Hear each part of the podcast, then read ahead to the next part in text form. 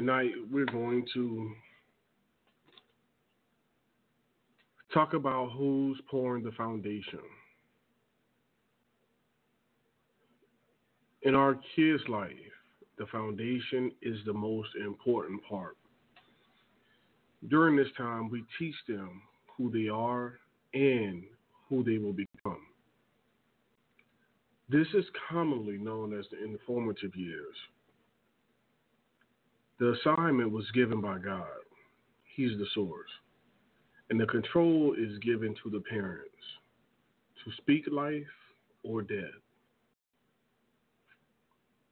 If we don't control the direction of the flow, the hose, for example, the water will go any and everywhere. We as parents have to control the faucet and the holes. If we don't, someone else will. And we can't guarantee that they will teach the same as us, the parents. So hmm. without further ado, I'm going to get right to it. Hello. Hey, good evening. Good evening.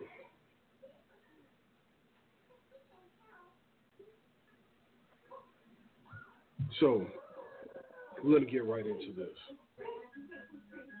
When I believe that you must pour into your kids' foundation. I believe that that's where they learn their morals and principles and their identity. Let's start right there.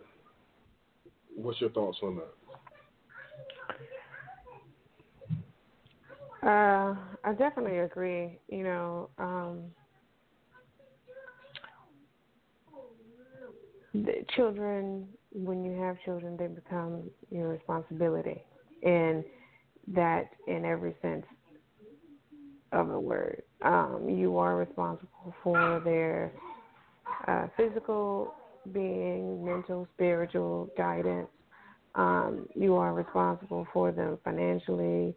Um, you are responsible to educate them when they are being either improperly or undereducated. Um, you are responsible for them, and and I think that some people, some parents say their job is over at 18, but I believe the contrary. I think the job actually starts all over again at 18 because I think there's a new set of rules and responsibilities and a new set of obligations um, that you hold to that child or to those children. Uh, that being said, it's the parent's responsibility to teach the children, teach your child, um, or mold them into the person that God has designed them to be. While we don't have, we may not have a definitive purpose when our children are born, but I believe that God gives us insight. And um, as a mother, you know, I'd like to think that, or I know that that God has already, in a sense, shown me um, who my children are supposed to be, um, in a sense. And it's my job to, and I think we've talked about this before, but it's my job to mother them in a way that they become who God has designated them to be and live the life that God has designed for them.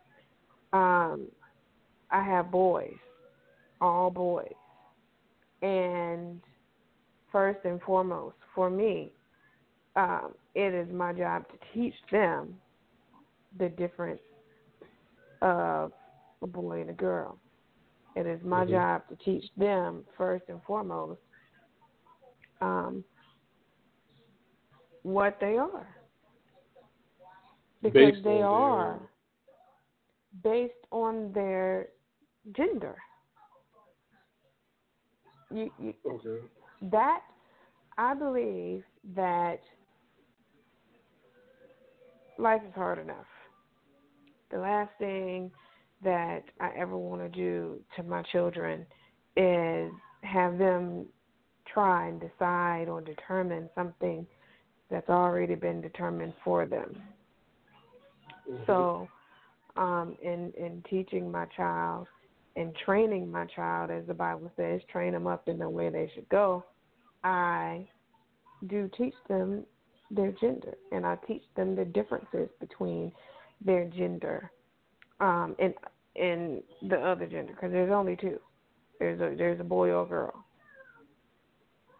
okay. and um, and so I believe you you you teach them that you start there in informing their identity and helping them grow into a sense of self. I can dig that. So, what about? Excuse me. I read this article where this this kid, I don't remember the exact age, but this kid tells the teacher, um, "I'm a I'm an opposite sex." So let's say it was a boy and the teacher tell he tells the teacher he's a girl. So now the teacher is um,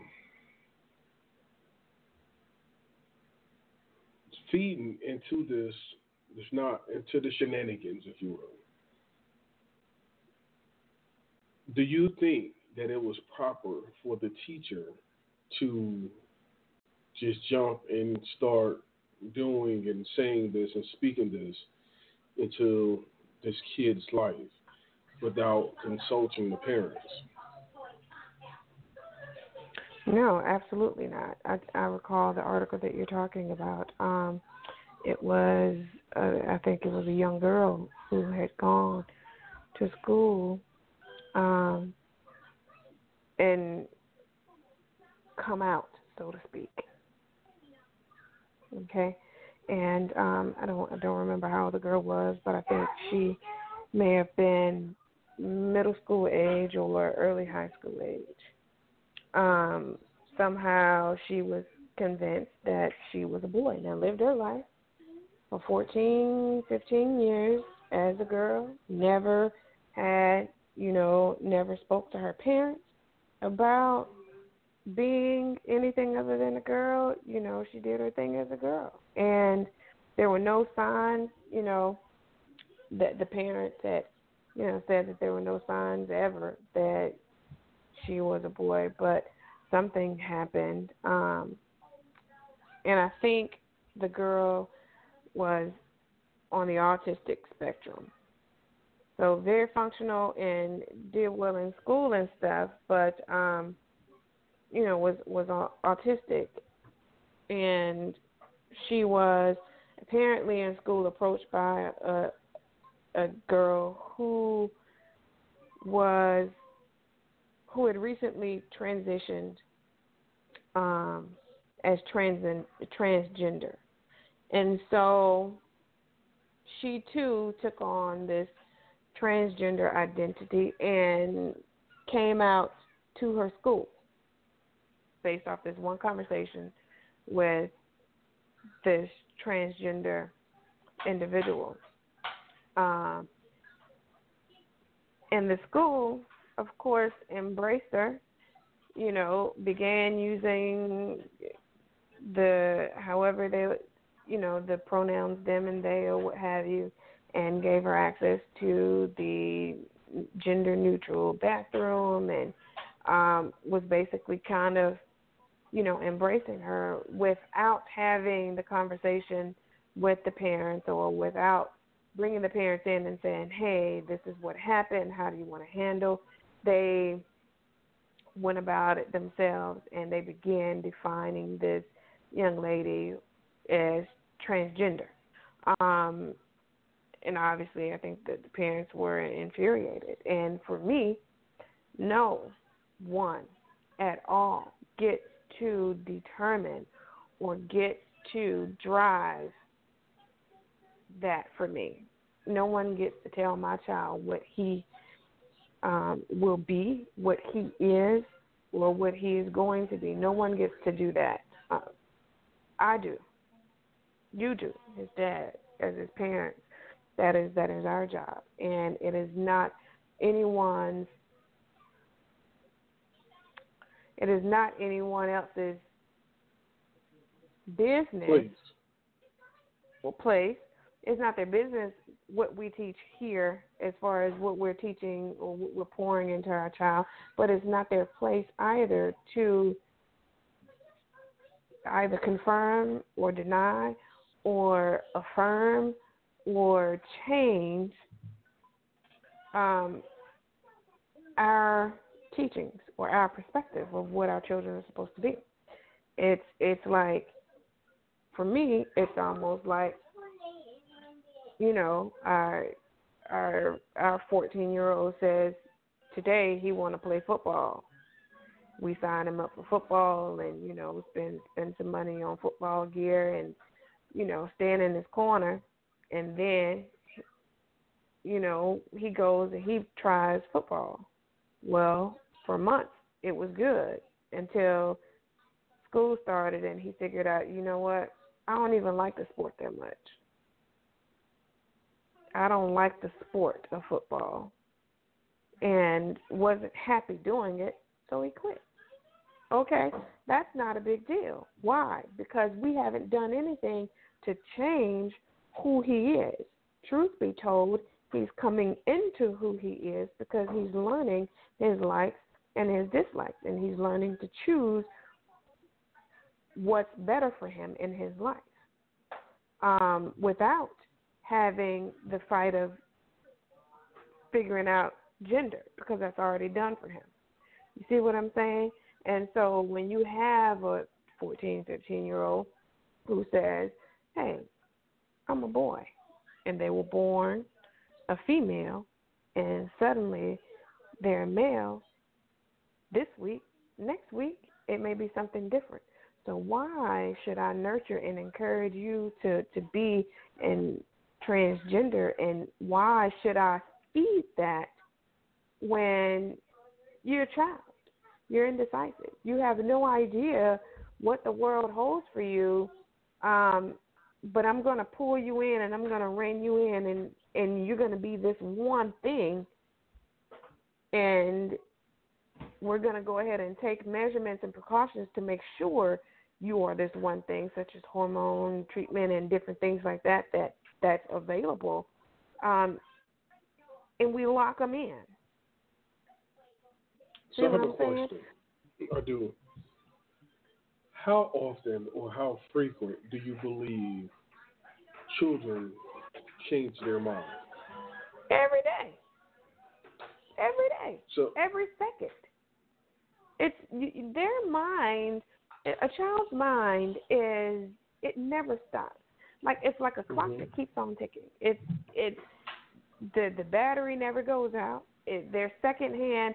They may be in one place for 60 seconds, but that second hand is it keeps going. And one second, you know, our our three year old loves chicken nuggets. The next second, he doesn't like chicken. You know what I'm saying? And it's one minute right. it's oh I love broccoli. I don't like broccoli. They have no idea. They're just trying out things at the at young ages, even in the teen ages. You know, it, it wasn't even four months ago when we signed up and paid money and you know stuff to to sign up for football and went shopping to buy all these things and such and doing practice and having the conversation of you know if your grades aren't up you can't play football and you remember we had the conversation and he he nearly cried didn't he don't take football away i just really don't want you to take football away right you recall? Yeah, I recall. And then, and now, now it's, you know what? I don't really like the sport. Practice is, you know, I mean, I like practicing. I can, I can do the workouts and stuff, but the sport, it just isn't. It doesn't do it for me. Um, I don't like being hit. That was the conversation. I know it's the game. That's the, that's the game. But I actually I get mad when I get hit. You know, and if I can't have fun with it, then I don't want to play because I can't have fun being hit or hitting people. Okay, so you know, change minds change just that quick. You know, now now imagine if we had to lock them in and said, "Oh well, no, you're not quitting. You don't have to like it." You know, um, down the road, something would have suffered. Grades would have suffered. Um, his social skills would have suffered. Social life would have suffered. And you know, then comes an onset of depression because he he's locked into this box and he can't step out to fulfill himself. So, you know, children's minds change like clockwork.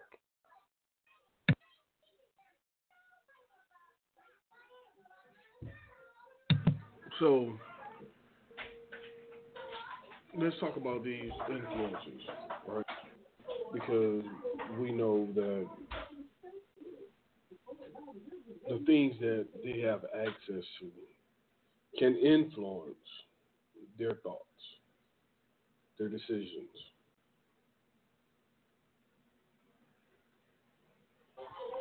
We How fight much, that battle every day. Absolutely. How much control, per se, should the parents maintain in order to keep their foundation strengthened. Now, the pastor come on the line, he's going to say that, you know, it has to be tested and all that good stuff. I get it. But how much control or when should you start loosening control? Because in this case of the article, this was a teacher. These are who we, you know, trust our kids with on a daily.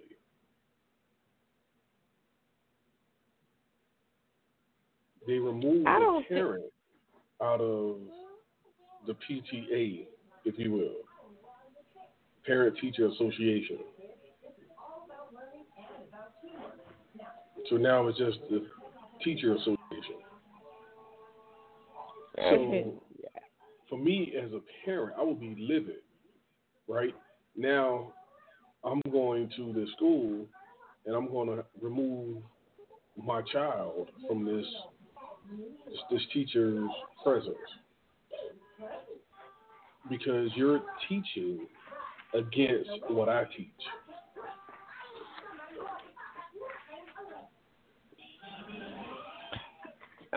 I, th- I think it's important for people to know their place in your child's life first and foremost. Mm-hmm. And you you're right. Um, I, I'm livid as well. You know, that happens, okay, yeah, I'm going to the school and you know, and quite frankly there may be some choice words, probably some ungodly ones because I'm not perfect. I do love God and I pray and you know, I put him first ahead of all things, but I'm just being honest. You know, probably some choice words because now what you have done is you have confused my child and set my child up for failure. And the reason I say you set my child up for failure is because something that I've been teaching him or her for the last 14 years, you have gone against that. And now he's trying to, among other things that they're trying to figure, figure out as teenagers, they're trying to figure out how to face other challenges, such as other influences, and um, find themselves whether they're going to be an athlete or a um, a scholar or what have you, you know, they're going through all these different emotions of puberty. You have yet put another roadblock in my child's way by telling him or her that, oh, yeah, it's okay if you want to be a girl or a boy. Never mind the body parts that you have. Never mind the the set of chromosomes that you have. Your DNA defines you as a boy or girl. Forget all that. You can be whatever it is you want to be. And I get it. You know, when you're talking about someone trying to be president, or you're talking about someone trying to own their own business or corporation. Yeah, you can be whoever you want to be, but the fact of the matter is is that you cannot change your DNA.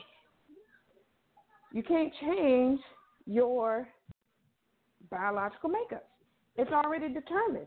And if I am teaching you that as a child and basically driving that and building your foundation, or I start to, God has already laid out the floor plan, or, you know, He's already poured the foundation, part of the foundation, um, by giving you or by designating you to be a boy or a girl.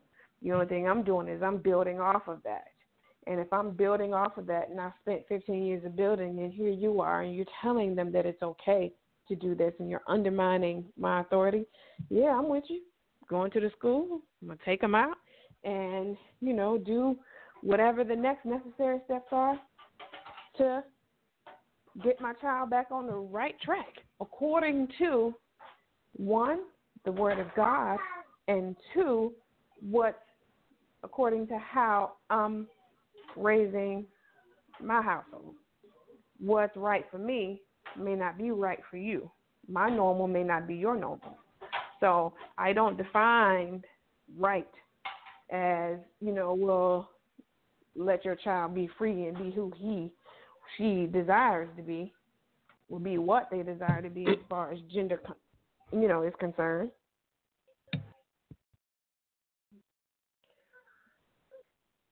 Right. Uh, so I believe that society plays a huge role. I think society is also counterproductive in this in this role in this pouring this foundation because in one hand you are saying this is what God assigned you, this is who you're going to be. And society saying, hey, you don't have to be that. Who says you have to be that? Right. So now the kids are confused. So now my work is twice as hard because not only do I have to, you know, pour the foundation, smooth it out. And now I got to protect it from impurities. Society coming in, their quote unquote impure thoughts. Make my work twice as hard. Yeah, and I think that, you know, one, first and foremost, I, I'm sorry, I did in that last I, I did not really address your question as far as society. But like you said, first and foremost, it's you have um, your parents teaching you, you know, one thing, and then society comes in and tells you something totally different. Well, I think that we it's up to the parents to have honest, age appropriate, honest conversations with the children um, which which means that until they get to an age where they understand the influences available in society and um, they understand what can happen on social media, um, you keep it away from them.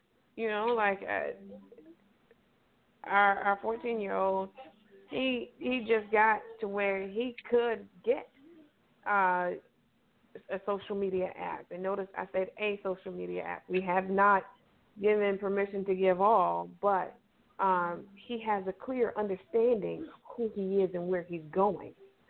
Um, it, it, it maybe it's clear right now. Um, I'll say the the basics or his foundation is clear. Um, to say that he is a boy, he will be a man, um, and then we're teaching him life skills based on those two things. You know what I'm saying? So we're teaching him mm-hmm. the confidence, which he has confidence in, to a certain extent, Um, and then we're teaching him other life skills, trying to instill work ethic and work habits, and you know, teaching him how to dress. And uh, again, society um, has even with that um, limit, even with us, I wouldn't say sheltering, but covering him, keeping him from social media. Uh, society still has a way of affecting him because we have conversation all the time.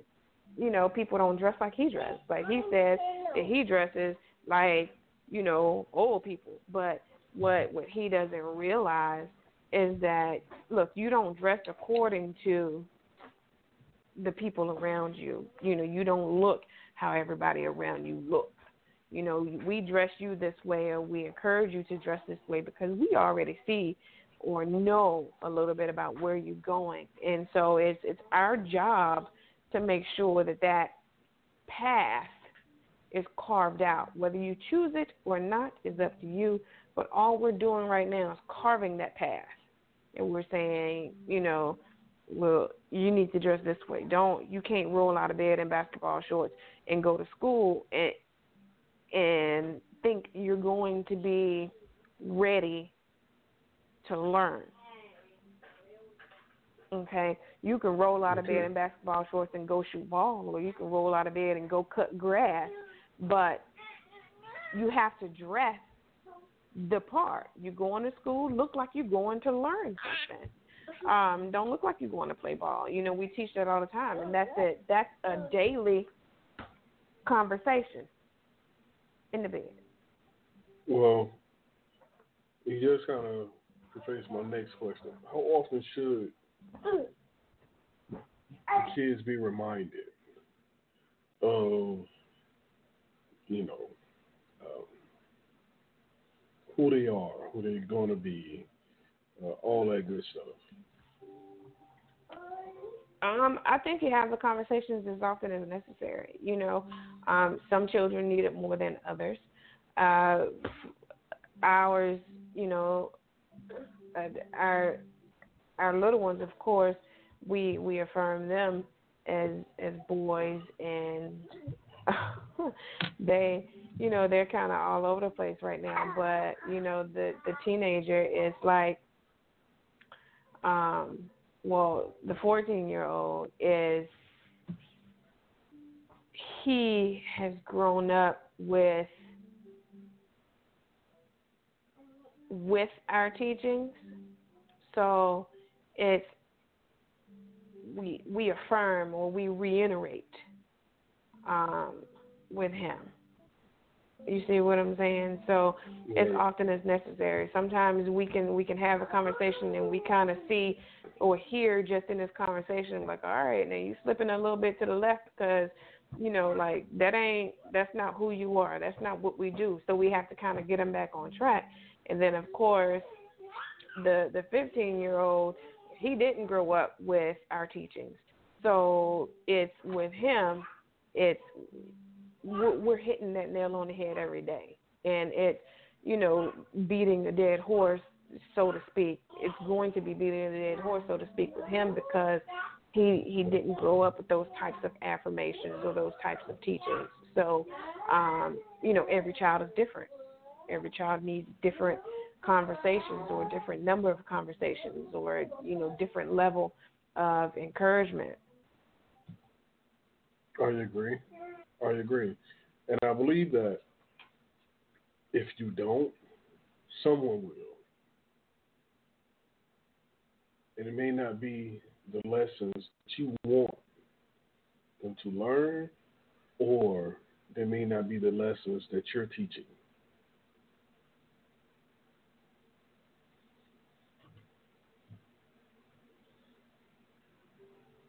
Say that so, again. It may not be the lessons that you want them to learn. Like if you're not doing it outside of the house, so you got to be careful because they may not be learning what you want them to learn or what you're trying to teach. So it goes back to the influences. You got to be very careful especially nowadays. You know, there was a time when if you were in trouble, you can go to the police. Say, hey, this is what's going on, whatever the case may be. I believe that that is now a thing of the past. You know what I mean? You can't really just go up and uh, we're not gonna get into that. But go ahead. You have to be very careful of whom you have around, who's influencing the kids. You you do. Um, the the one thing, and when Pastor comes on, he could say he said it all the time. You could tell a fruit by the tree. So if if you're not the biggest influence in your child's life, then how is your child to reflect you as the tree? They're if they're if my boys are my fruit, then it's up to me to be their primary source of water. Okay? Not to say that the rain isn't going to come, not to say that somebody else's sprinkler won't hit it. Yeah, that may be well and fine. But these fruit that hang from my branches, okay, um, they get their nutrients, they get their water, they get uh, their survival from me. So if my roots, so first of all, it comes with you know your parents' roots. Like our roots and our foundation got to be in the right place. Um, mm-hmm. And we got to keep ourselves watered and full with word and, and spirit um, in order for us to pour into our children. But again, we have to make sure that we are the major source. Um, you know, there's going to be rain that comes through. There's going to be, you know, uh, somebody's sprinkler. Somebody may pick up the water hose and and try and spray. But guess what? That that's only temporary. That only lasts for a few seconds. Their water hose will turn off, and these fruit continue to hang from us. So just because there are outside influences um, doesn't mean we stop doing what we do. Yeah, it does make our job harder, um, but when you're a child of God, nothing's easy. At least that's what I've learned. Shoot, nothing comes easy to the children of God. You know, everything for me, it feels like it seems like everything is a fight. Um, so you know, we fight to to, and not physically, of course, but we fight to make sure that we are the number one in, in our child's life. To make sure that if there's a mom and a dad in a household, that that dad is the superhero, not Iron Man or Incredible Hulk. They are entertainment, um, but the dad is that superhero, and we make sure that those boys um, we make sure that those boys model themselves after their dad, not their mom. We make sure when those boys are in the closet, they stay out of their mom's shoes and they go to their dad's shoes.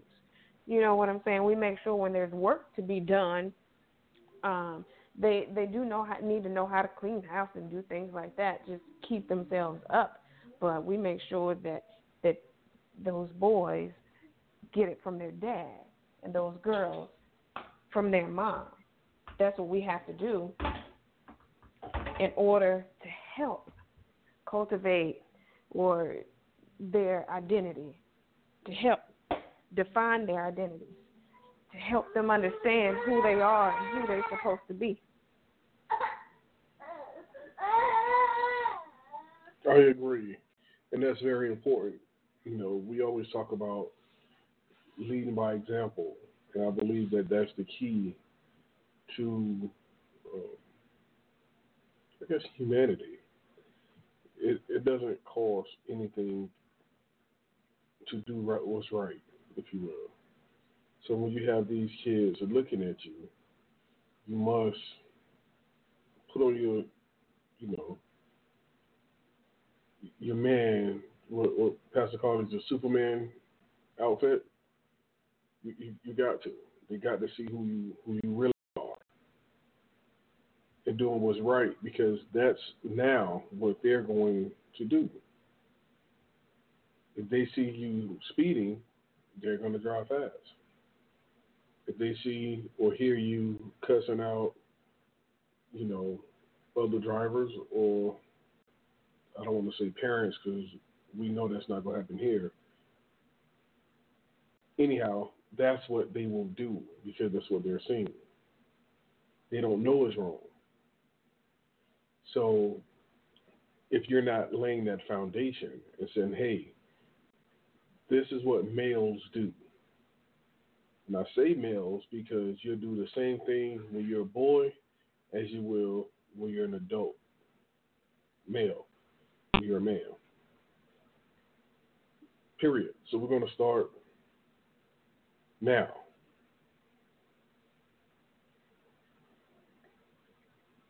So we're going to take a few minutes right now and uh, play a couple, and we will return to From the Streets to the Pulpit. You're listening to From the Streets to the Pulpit. Feel free to call in and talk to the family at 929 477 2978. That's 1 929 477 2978. And follow us on Facebook and Twitter at Streets, the number two pulpit.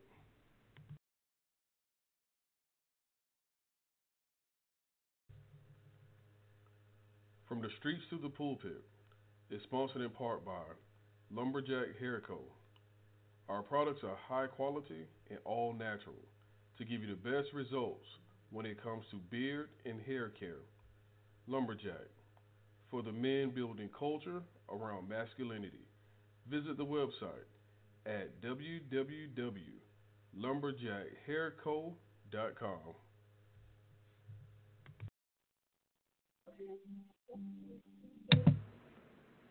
Now, thank you for your patience.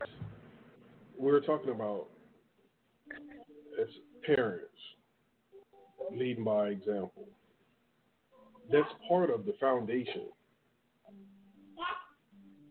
I don't think that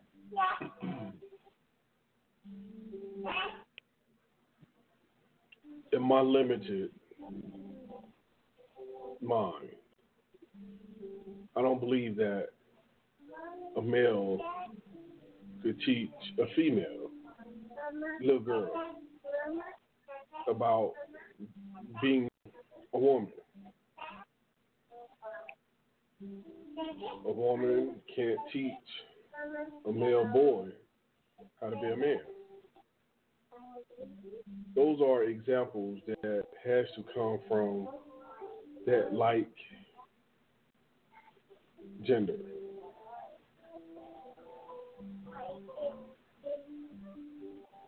What if now be mindful. Your kids are at school six hours a day, seven hours a day, and they have a teacher who's um, gender neutral. What's your thoughts on that?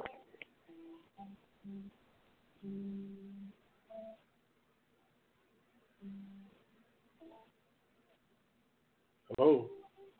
If a teacher wants to be referred to, then here's the thing. I don't have a problem when other people want to be referred to as uh, what makes them or they um, or what have you. If if that's what they want to be called, so be it. I am not their parent. They are not my parent. Like I have no connection to them. So if my child is in the class and Miss Nixon would want to be called Mix Nixon, then then she, call him Mix Nixon. That has Okay, you show respect because that teacher is the authority of the room. Okay, and that and if that's that what that teacher mandates, then okay, fine. Um, as for me, in my house, when it comes to what I teach my child about their gender and about who they are and who they will become, um, I choose to teach them in accordance with the gender that they were given as a baby. That is something that is determined by their father, um, both literally and spiritually. The man determines the sex of the baby. Okay? So that's how I teach my children as far as how we're raising at home. But if you're in the classroom or in a, a, a you know a setting where someone's name is Mix Nixon, then then that's how you refer to them. And if there are questions about that, then we discuss that at home. So see, I don't want to, you know, I don't, I don't, I'm not condoning or you know any disrespect, so to speak. You see what I'm saying? Okay. Now, I'm one. I believe a little different. I believe that there's only two genders. That simple. I don't have time to differentiate the two or one what you you want. Uh, that's a, that's this new societal thing. Yeah, I can do it. I can't. My mind I have a very simple mind. It, it don't quite work like that. You know what I mean? Yeah. I mean, and and I see. Here's the thing. I I'm uh, again, I'm I'm much like you.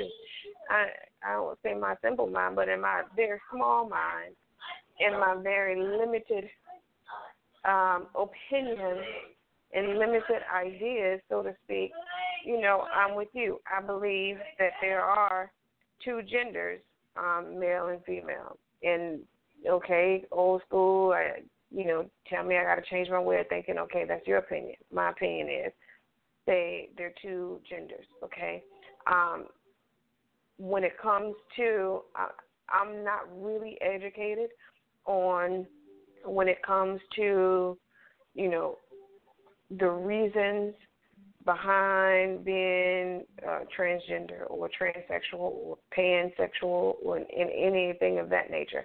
I, I'm not really educated on all of the differentiations.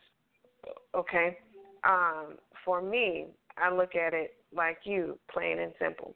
When it comes to identity and gender, you are what you were at birth. Okay, when it comes to names, okay, if you want, if you know, if you want to be called, if your mom named you John and you want to be called Tiger, then I'll call you Tiger. That has nothing to do with me. You see what I'm saying? So I can call you by any name you prefer to be called by. But when it comes to your gender, um, I think you are what God designated you to be already, what your Father had already determined for you to be. Um, but I'm not going to sit and debate with you about what you are, because that's none of no. my business. You know, no, so, I'm not going to. So, yeah. So if you want to be called Tiger, then okay, cool. I'll call you Tiger. I won't growl at you. None of that kind of BS. But but calling call you Tiger and calling you a Tiger is two different things. It it is. I mean, if I call you a tiger, then I think that that that's different. Right. That's what I mean. You're asking so, me to call you you know, when when we talk about name, you're asking me to call you Mix Nix or Mix Nixon or you know whatever it may be. Then okay, cool. Well, that's what you prefer. Cool. Like that's not. See, I think that this this whole this is probably another topic for another day, but this whole equality thing sometimes get taken too far um, because you want to be equal, but you don't want to have no level of privacy. You know, for me, right. and it always had, you know, for me, when you talk about someone being bisexual or someone being, you know, liking girls liking girls or boys liking boys or however, whatever the case may be, for me, that is simply about sex. That is simply about who you prefer to have sex with, which is absolutely none of my business. I don't care who you want to lay down with at night because it has absolutely nothing to do with me. I think society has taken away our ability to live in private and saying that you know what in order for you to be equal you got to be vocal about what you do who you are. And i don't think that's the case. I don't owe anyone an explanation about who i like to have sex with um and i don't have to advertise it. That's just me in my small mind. Liking you know people of one sex liking someone of the same sex it's simply about a sexual experience. Okay? Like so that's again, I may be way off base, but that's just that's just me. So I guess I'm saying, you know, it, you want to be equal, we don't have to broadcast all that because typically straight people, I mean, you don't walk around saying who you like to sleep with at night. Right. So I guess you know maybe I need to be educated on all the different um, options or different people there are when it comes to that. But as far as addressing someone, you know, I you address me how I want to be addressed. That um, I don't know. I guess that's that's respectful. I don't know. Um, um, you gotta have standards. You gotta have guidelines. If a male teacher comes in the classroom with the wig on, and you have him, you want my child to call you ma'am, and you got a damn beard and he know you're a man. Nah, we ain't doing that. I'm sorry. I'm sorry. That's that's just as bad as you standing in front of me, a damn human, and telling me you're a tiger. No. Yeah, I I can dig it, and I think that you know, I mean, I I I see where you're coming from, and I don't. While I don't disagree, I don't necessarily disagree. Um, I'm just saying, you know, one perspective, a name is a name, and you know, and then I guess I'd say, you know, if if if the child is uncomfortable, then then absolutely, or no, you know, like why do I have to? Why do I have to be uncomfortable in order for you to be comfortable? Right. So if, if I'm not comfortable with saying "ma'am" to you because you are a boy, you are a man. If I'm, if I'm uncomfortable with that, then why is that okay? As long as you're comfortable. That's not equality. That's not, you know, that's not what we all are so-called fighting for. Um, I think that there's no common ground sometimes when it comes to topics or discussions or people like this. There's no common ground. It's, you know, I I'm a boy. I want you to call me Mac because I'm a boy. Well, you got boobs bigger than my mom. Why would I call you Mac or Mr. Mac? You see what I'm saying?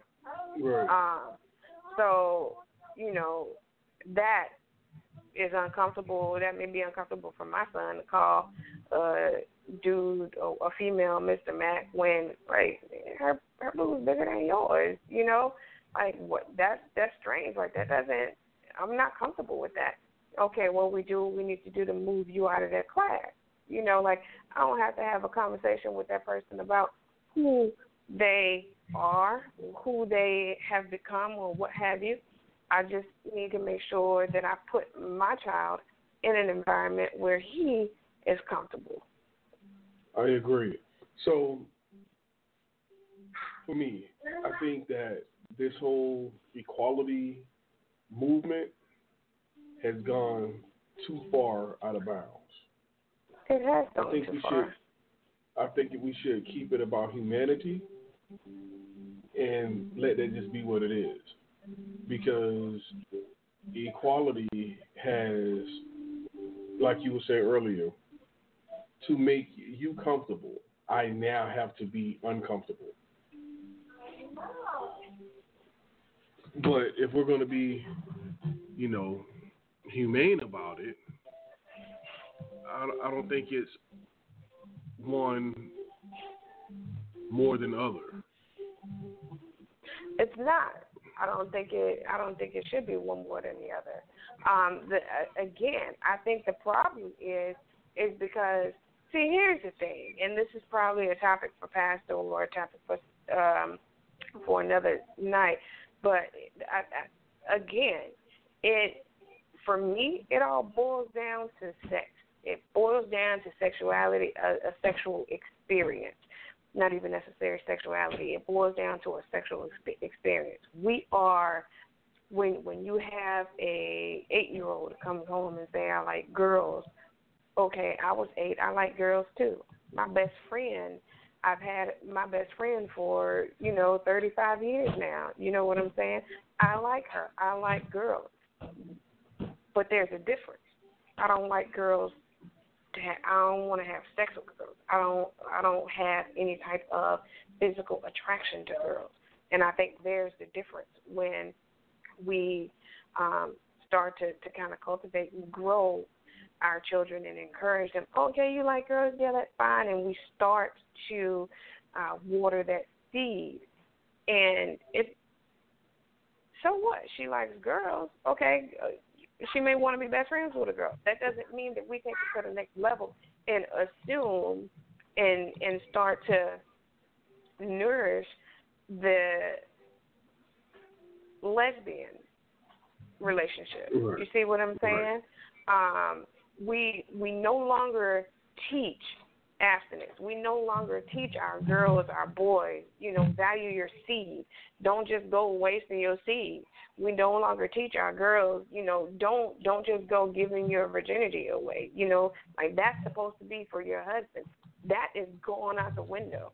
When when your girl comes home and say I like girls, your boy comes home and say I like boys, we parents begin to teach them um, on a whole nother level that their minds haven't even begun to explore. So I believe sometimes in some instances, we as parents, when we do that, we actually are teaching um, a learned behavior. We're teaching them how to be sexual within their own gender simply because they said, hey, I, I like girls. Oh, I like her. Okay, so what? You like her. You get to know her and y'all establish a friendship and y'all, you know, become best friends for 35 years versus me nourishing a seed or, you know, watering a seed that you like her for a sexual mate. You see what I'm saying? Right. So we, mentioned equality, and we're going to give definitions just so that we all on the same page. Equality is the state of being equal, especially in status, rights, and opportunities. Synonyms is fairness, justness, equitability, impartiality, even handedness, equal rights, equal opportunities, non discrimination. Nowhere does it says that I have to make I have to sacrifice my comfort for yours. Nowhere. Humanity is the human race, human beings collectively. The synonyms humankind, the human race, human species, mankind, man, people, morals, mortal, excuse me, Homo sapiens, and the next one is humaneness, benevolence. That's compassion, brotherly love, fellow feeling, humaneness, uh, kindness, kind heartedness, consideration, understanding, sympathy, tolerance, goodness, good heartedness, gentleness, leniency, mercy, mercifulness, pity, tenderness, benevolence, charity, generosity. All this are acts of humaneness. But nowhere in here does it says that I have to sacrifice myself, my comfort for you. Nowhere. Right, I agree. I agree. I think that. So where you know, where are we getting this from? Equality, or where are we getting what? The the right to be called.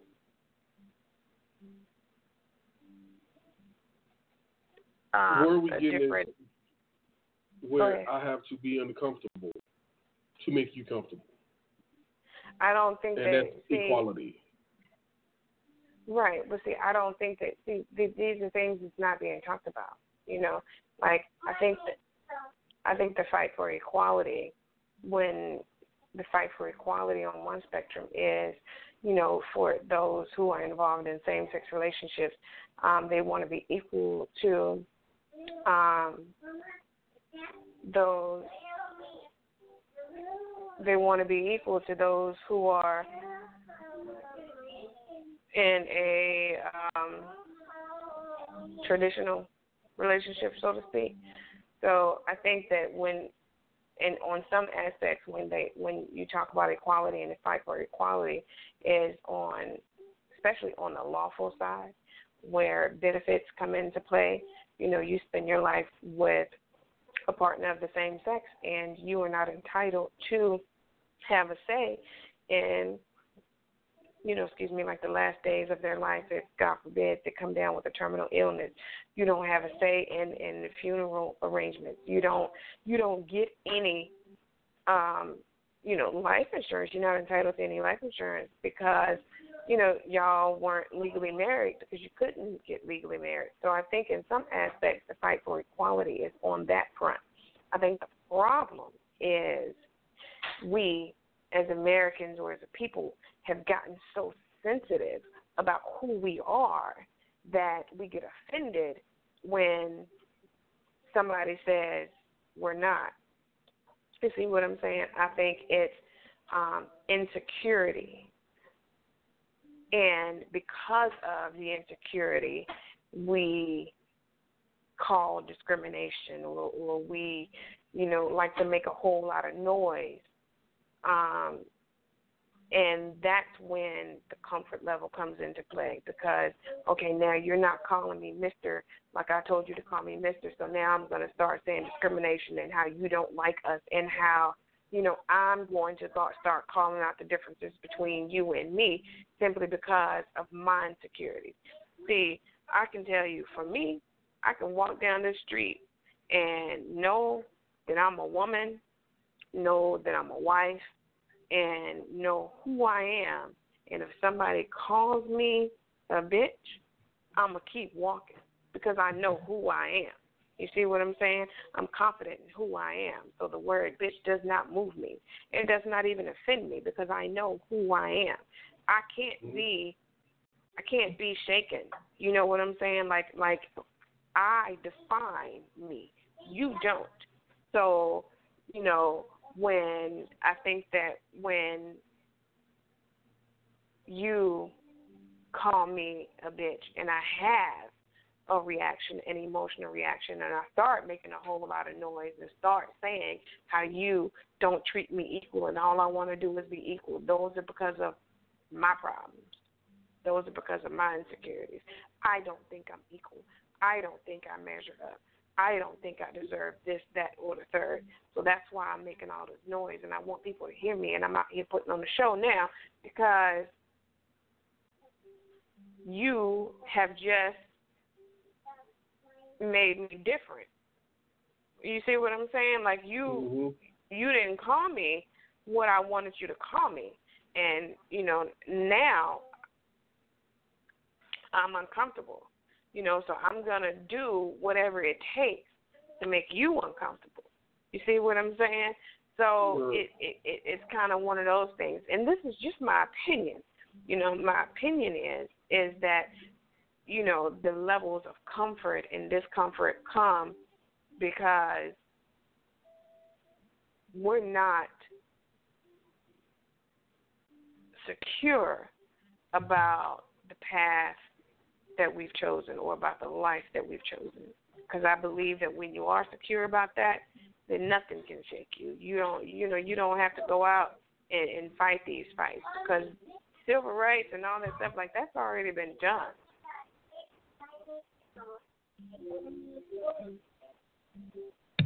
I agree with you, hundred percent.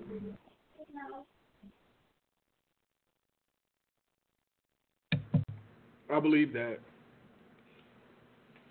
like you said, it is it's your personal issue, and maybe you're trying to prove that you're actually strong, stronger than you know people in society see you. Um, maybe I mean, truthfully, you have people who um,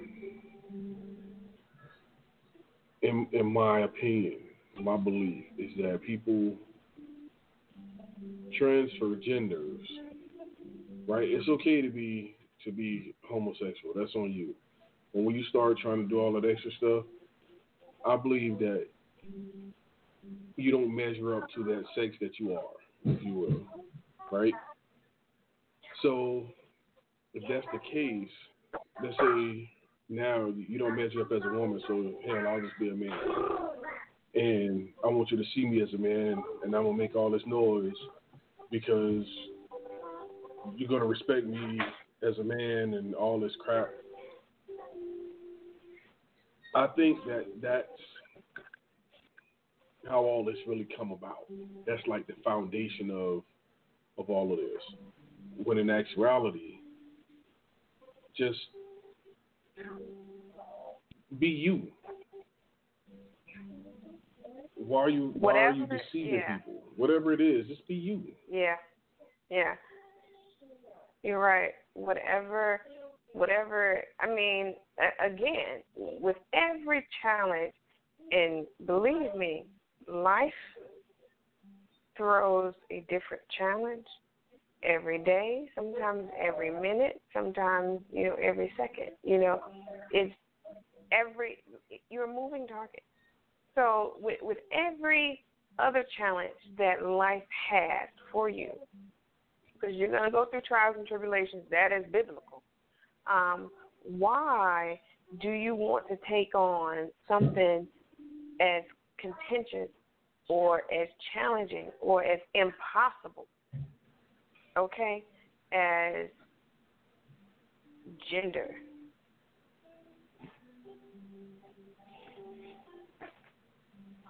When for me, again, in my small mind, it comes down to sexuality.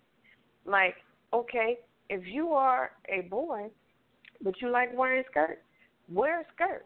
Why do you actually have to change or take medications or transition to be a woman if you like wearing skirts.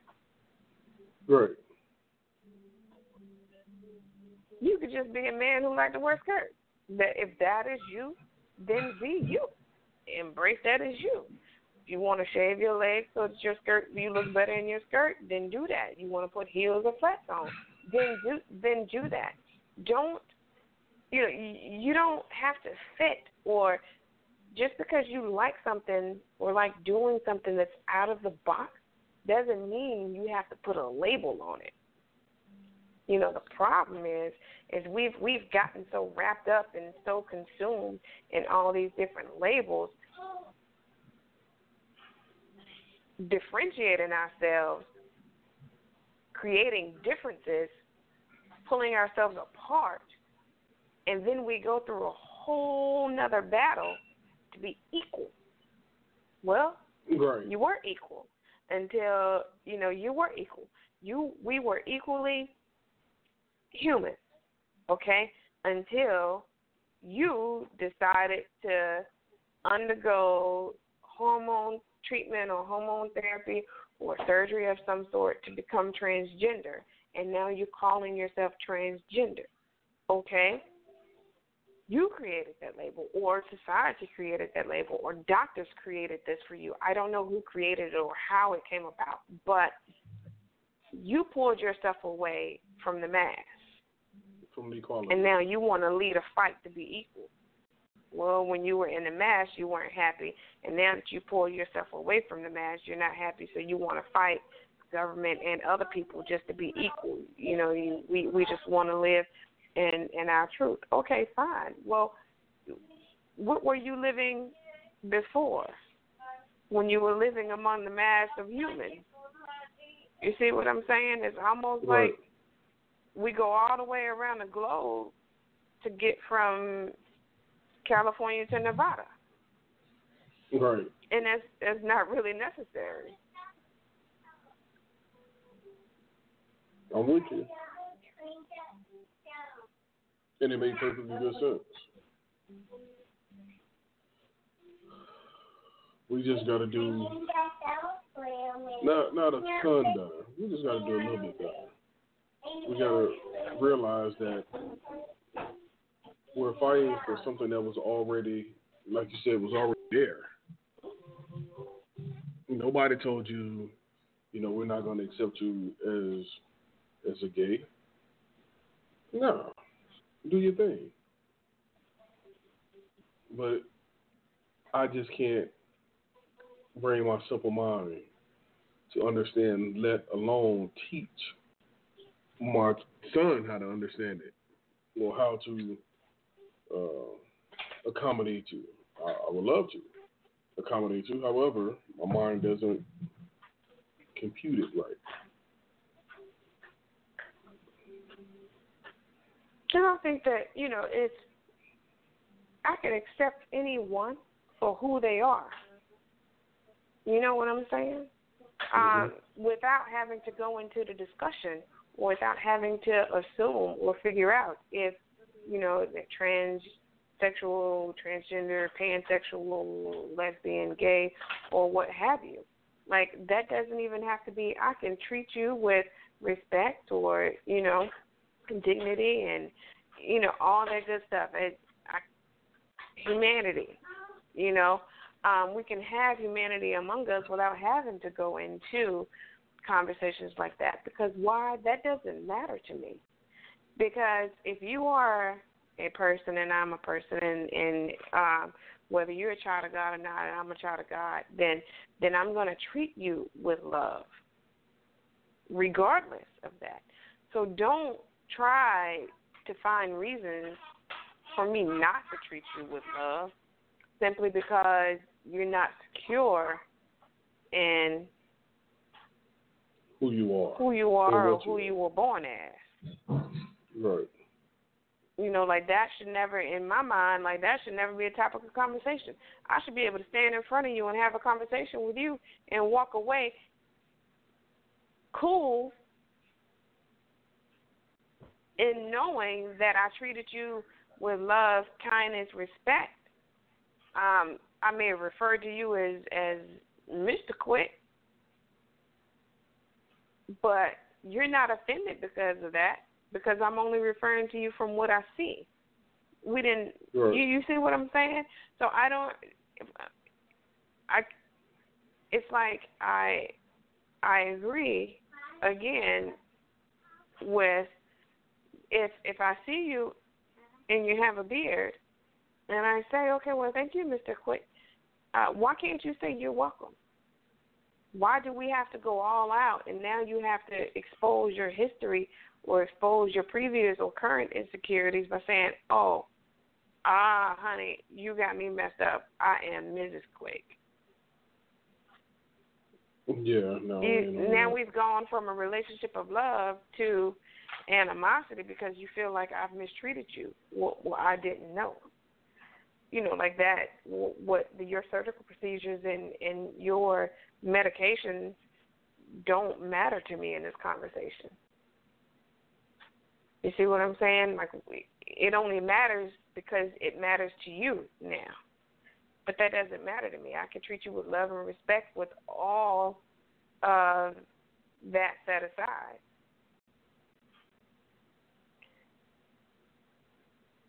Yeah, I think that's a, that's the greatest difference right there. We we trying to we trying to do the most right when enough is just fine.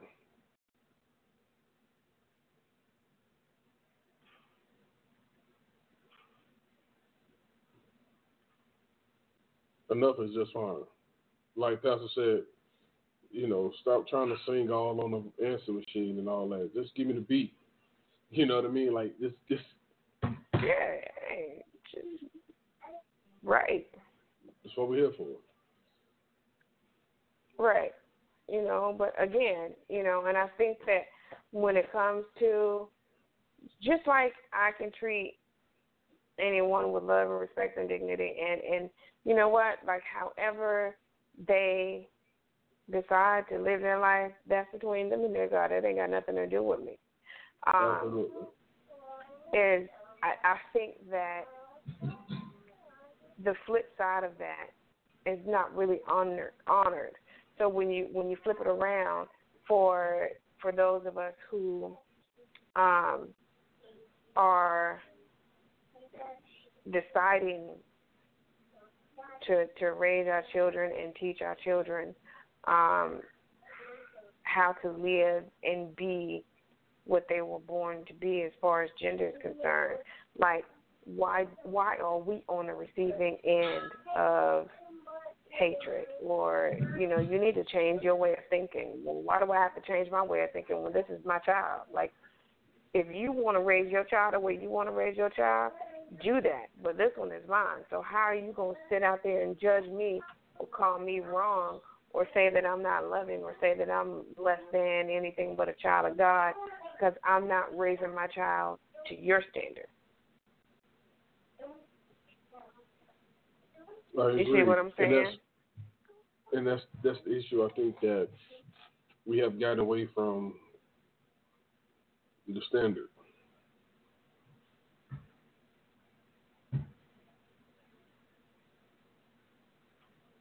I think we've gotten away from the standard.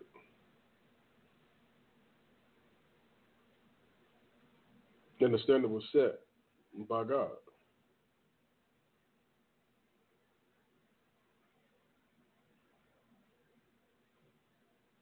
I agree. So I guess we have to identify the standard if we're going to if we're going to live by the standard, we have to identify what it is. I'm sorry. I mean, you. I mean, I think if we all on the same page, there won't be any misunderstandings, and you will realize that there is no disrespect intended when you know, I call you sir and ma'am based on what I see. Right, exactly.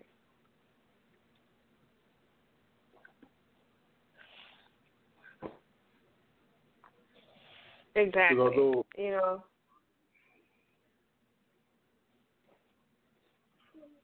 Although I'm passionate about about this, there's um it's never my intentions to disrespect anyone. It's never my intention. So, but I just I got to go based on my understanding. See, I think that you know we have to get to a place to where we can have conversations and understand one another before we um, jump to say or or get in our feelings um, because of differences. You see what I'm saying? Um, It's okay. Why can't we sit and have a conversation? And if and if you have are um, homosexual, lesbian, gay, transgender, transsexual, what have you, um, just because I'm not and I'm choosing to raise my children in a different to not be that way doesn't mean that like you said, I'm being disrespectful or I don't love you or I can't treat you with love because I can and will do that. Um, but you have to stop making differences or you have to stop pointing out your differences. Because the more Absolutely. you like it's almost like I don't know how to describe it. It's like the more you say you're different, the more you actually become different. And right. You set yourself apart and you alienate yourself.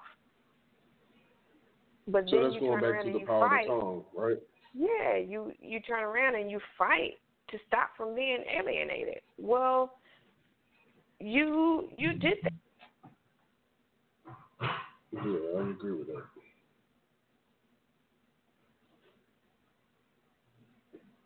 Hello? Hello? Excuse me for a moment. I, I think to to the Mrs. point, take a position and stick to it. You can't ask for to be treated equal, but yet you don't treat everyone equal.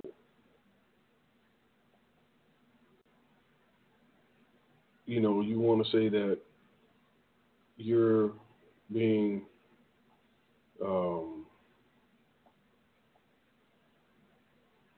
alienated or or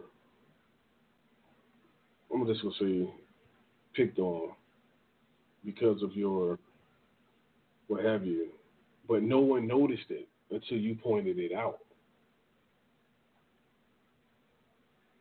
You can't show someone your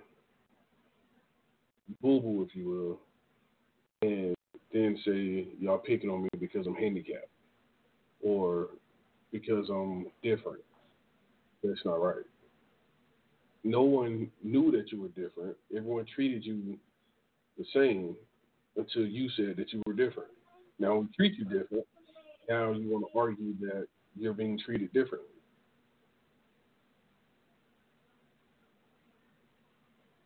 Take a position. Stick with it.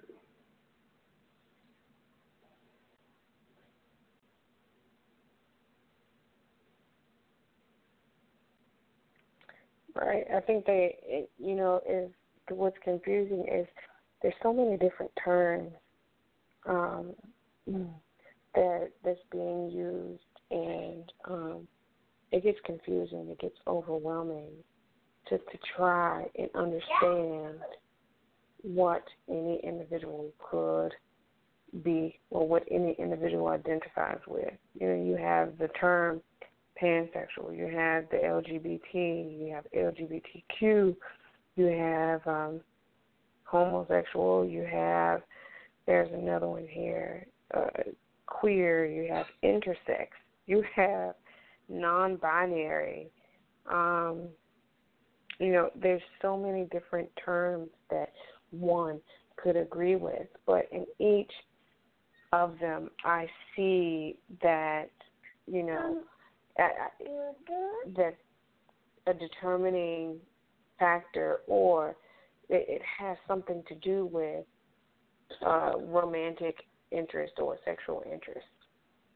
Okay, um, so I think with all these different terms, we as society have began, you know, again, cultivating the sexual relationship, and um, and I think that when when you do that, you play a dangerous game. You know, one, you play a dangerous game with what I believe God intended um, there not to be. You know, He had already determined, it was already determined that woman was made for man. Not only from man, but for man.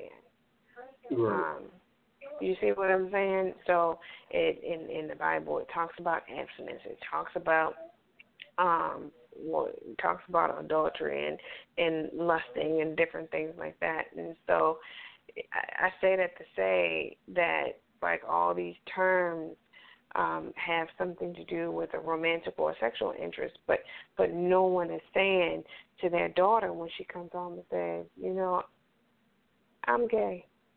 No one is saying, hey, you're not even ready for sex, let alone to talk about whether you're ready for sex with a woman or a man or a boy or a girl. You know, this isn't even this is it's not something for you to experience right now at this age. And here's why: like we're not having those conversations. We're saying, oh, okay. And, you know, some parents are probably thinking, well, it's better for her to like girls than like boys. At least she can't get pregnant. You know, um, trying to, you know, make light of it. But the fact of the matter is, is that we're not teaching our girls how sacred and how precious they are, and we're not teaching our boys, you know, not to waste seed and, you know, what the what the Bible says. Um, we're not teaching that, you know, wait until you get married. We are, again, you know, saying, okay, cool. You know, you want to have sex at 11 years old? As long as it's a girl, it's fine. Like, what? No, it's not fine. You,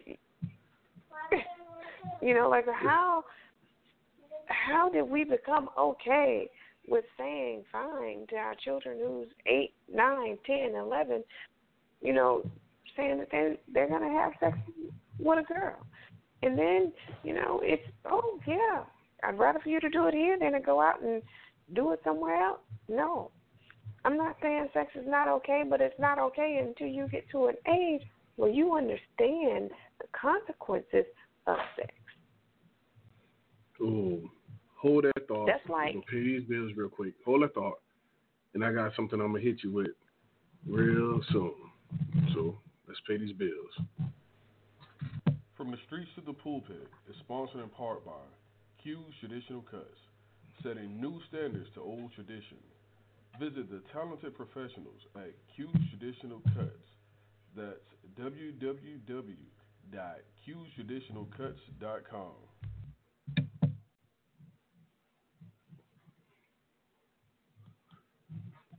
And we're back.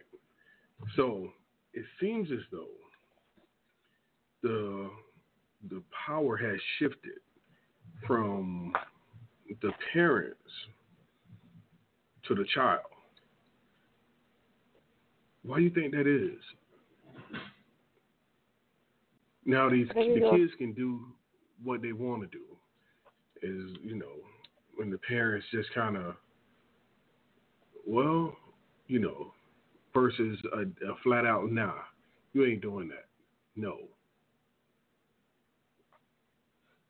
You, you know what I mean? That's, yeah, I do. I think it goes back to conversations we've had before. One, uh, one we had a, a guest on before, and, and he talked about how parents nowadays want to be friends, not parents. Um, two, it goes back to again that foundation. You know, the foundation of the parent not being um, concrete. It was, you know, it was built with wood. So every once in a while, a board may rot out or may break, and it not be replaced with anything of substance. Um, okay. Three, I think that you know on the on the call just last week we had a lady on, and um, you know she had mentioned we're moving further and further away from God. Yeah, three, because the Bible says train a child up. Didn't say anything about letting the child train you. Um, mm-hmm. You know, spare the rod for the child, different things like that. It does talk about um, a little bit about parenting. And again, I'm not an expert in the Bible, so don't quote me. I'm just paraphrasing based on what I've learned. Um, I save the, the expertise for pastor. However, um, you know, we, we also have parents who are who don't care. It's you know, mm, okay, you want to do that? Okay, fine. Um, not saying that they don't love. I think caring and loving your child is different. You can love your child and not care about different things they get into um, because you're not that educated on on it. You you see what I'm saying? So right. you and we don't we're not instilling any type of work ethic, any type of you know decision making in our children. It we're no longer teaching consequences to their actions. So, yeah, the see the, the parent are being driven by the child. Like, you know, it no longer driving Miss Daisy is is you know children drive their parents, right. and they determine, you know, they are determining how they live their lives. Well, I think that's fine and well. Once we've laid that foundation. Foundation. You know, once Absolutely. we've, you know, what do you call it? When you before you pour the concrete, what do you got to do? Don't you got to mark it off? Yeah, you gotta, you gotta. Uh, you got to level the ground. and it, and it's a lot of preparation that goes before you pour the a lot concrete. of exactly, exactly. So those preparation stages come from from birth all the way up until you know they're at that age where you can you can begin pouring pouring the foundation for them to understand who they are um, in Christ or in God, and then who they are as their gender, um, which is what I include in how I, I raise my boys and help them identify with what God has destined them to be. Okay, um, but there's a whole lot of prep work that goes before you lay that foundation. And I think that when when we as parents let our children, um, or when we as parents don't do the prep work before pouring the foundation, or don't prep and don't pour the foundation, and you you you're leading your child or letting your child go down a, I would say probably a dark road, um, because they're not learning anything. You know, they're not knowing that there's consequences to actions. They're not knowing that you know you can't you can't treat everybody. You know, you can't be rude to everybody. You you you have to have some respect for self. You know, self worth. And if we're not doing that, then you know our children are gonna be lost. I agree. I agree with that. So how do we get that get that shift back in the parental favor favor, excuse me.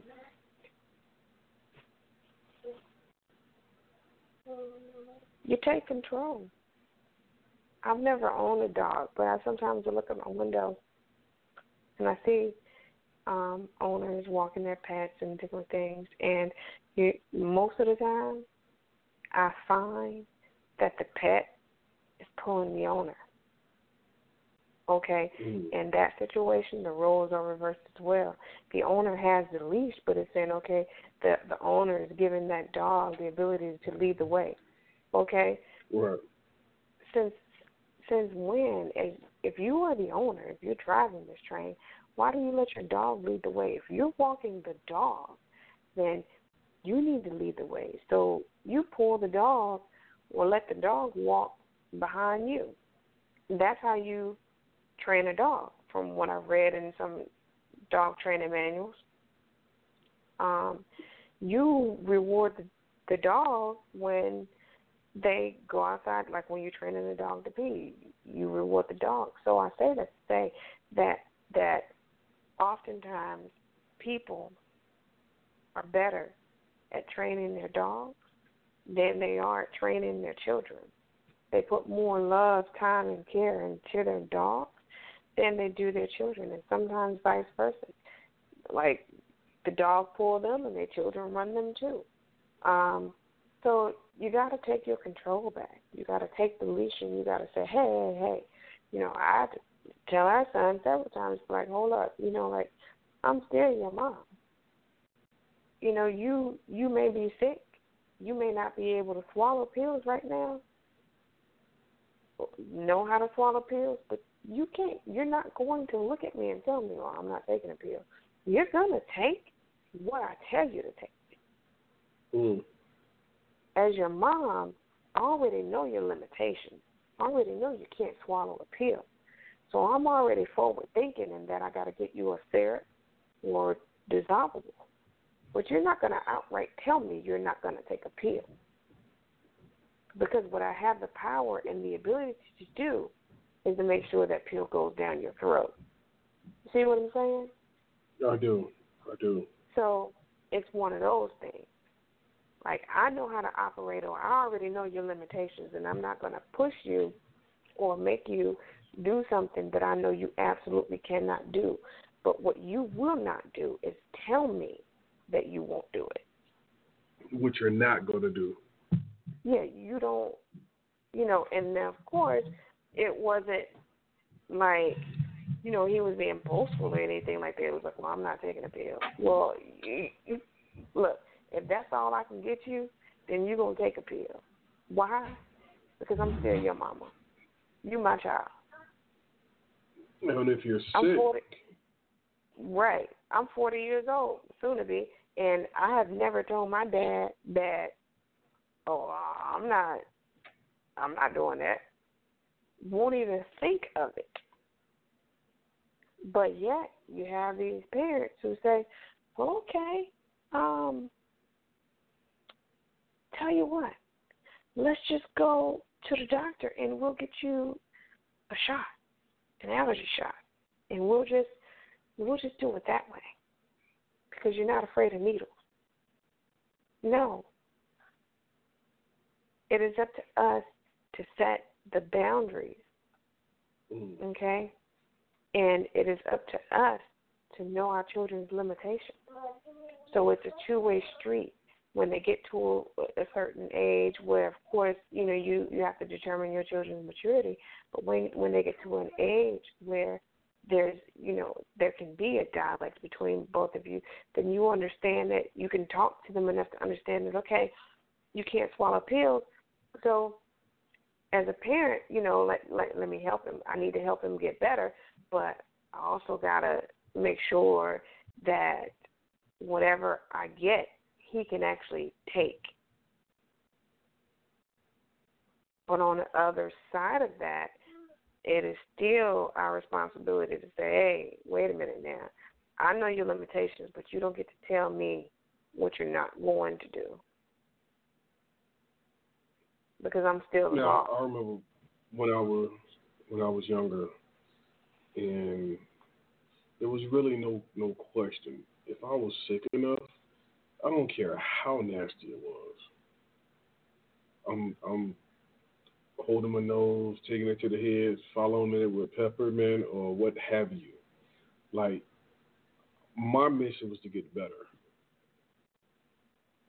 And I mean, it was times where, where I, I wanted to run, and hell, I probably should have ran, but I couldn't run. I was sick. You know what I mean? So when yeah. they bring that that the NyQuil or or like oil, castor oil. oh my goodness. Yeah, that's, it's just what it was. You know, yeah. But it wasn't. It was no. No, no, nah, I'm not going to do that. And I see that often, you know, especially in my line of work, where kids are telling the parents, "This is what I'm. This is what I'm gonna do. I'm not going to do that." And I'm like, "Hey, you paying for this?" Like, no. Okay, then. Well, shut up. You don't get say so. And the parents is like, "That's what I'm talking about." More often than not. But see, why should like, you oh, have God, to do that? Kinda... Why why can't the parents, you know, intervene and say, "Hey, hey, hey, you ain't paying for that"? You see what I'm saying? Oh, it's like maybe they're when, too embarrassed. You... Maybe they're caught off guard. However, I ain't embarrassed, yeah. and I'm not gonna let you, as a kid, come in here, Brandon. So what you do out there is is on you. But in here, you're a kid. Period. And they're like, "Oh, I'm, I'm not doing this. Don't do that." And she and, and the mom be negotiating. Well, just a little bit. Well, don't you think? And I'm sitting here like, "Oh my goodness, mom, what is it that you want?" Then that's what we're gonna do. Now I look at the, the kid like, "Hey, you're gonna sit right here and get it done."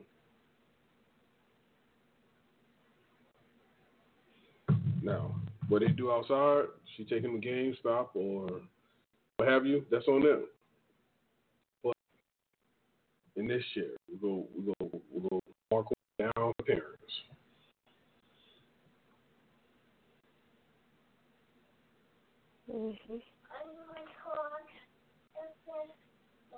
But again, it starts at home. The foundation has to be there. And sometimes right is is that that circus parenting, you know. They come in for a season, do everything they want to do, but on a consistent level, the consistency isn't there. You know what I mean? I'm I'm at work all the time, you're home by yourself, and to pacify you, I'll just buy you what you want, shut you up, keep you occupied with the game or what have you, and that's just what it is. Mhm. Um.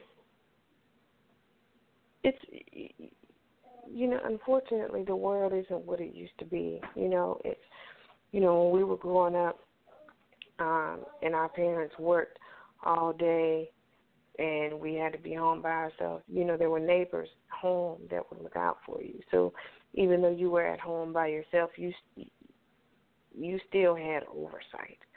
Nowadays, um, there was something I was watching. I think it was a show where it said that that social. It was oh, it was a show where where they were talking about you know social media was originally designed and intended for people to be social, but it's made people antisocial.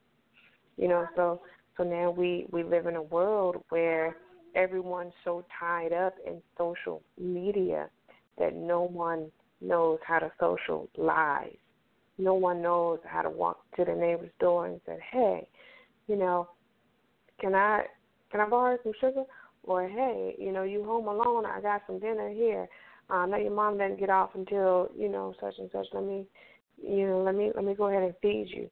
You know, um, we live in we live in a world where things, you know, we were when we were growing up, we were told not to you couldn't be on the internet and you couldn't get in the cars with strangers. Now you can order a car uh, from the internet and a stranger will pick you up from your house. Mm-hmm. Um, so we live in that kind of world, and the unfortunate part is you know, again, we we've gotten away from the basics. We've gotten away from what God has had intended for us, and that is, you know, part of what we've been talking about goodness, for so long. Am I my brother's keeper? We've gotten away from that. You know, the answer is supposed to be yes, I am. And now it's no, I'm not. And when I think about am I my brother's keeper, that that's about, you know, me safeguarding um, my brother's house when he's away, me safeguarding my brother's family when when he's away, me safeguarding my brother's children when he's away at work or permanently. You know, we've gotten so far away from that that children are raising themselves. And if you think about Absolutely. it, you know, you look at the you look at our children and you think about, you know, our fourteen year old and you remember when he was eight, things that he would do at eight. Now, look at him at fourteen. You could you imagine not giving him direction at seven and eight?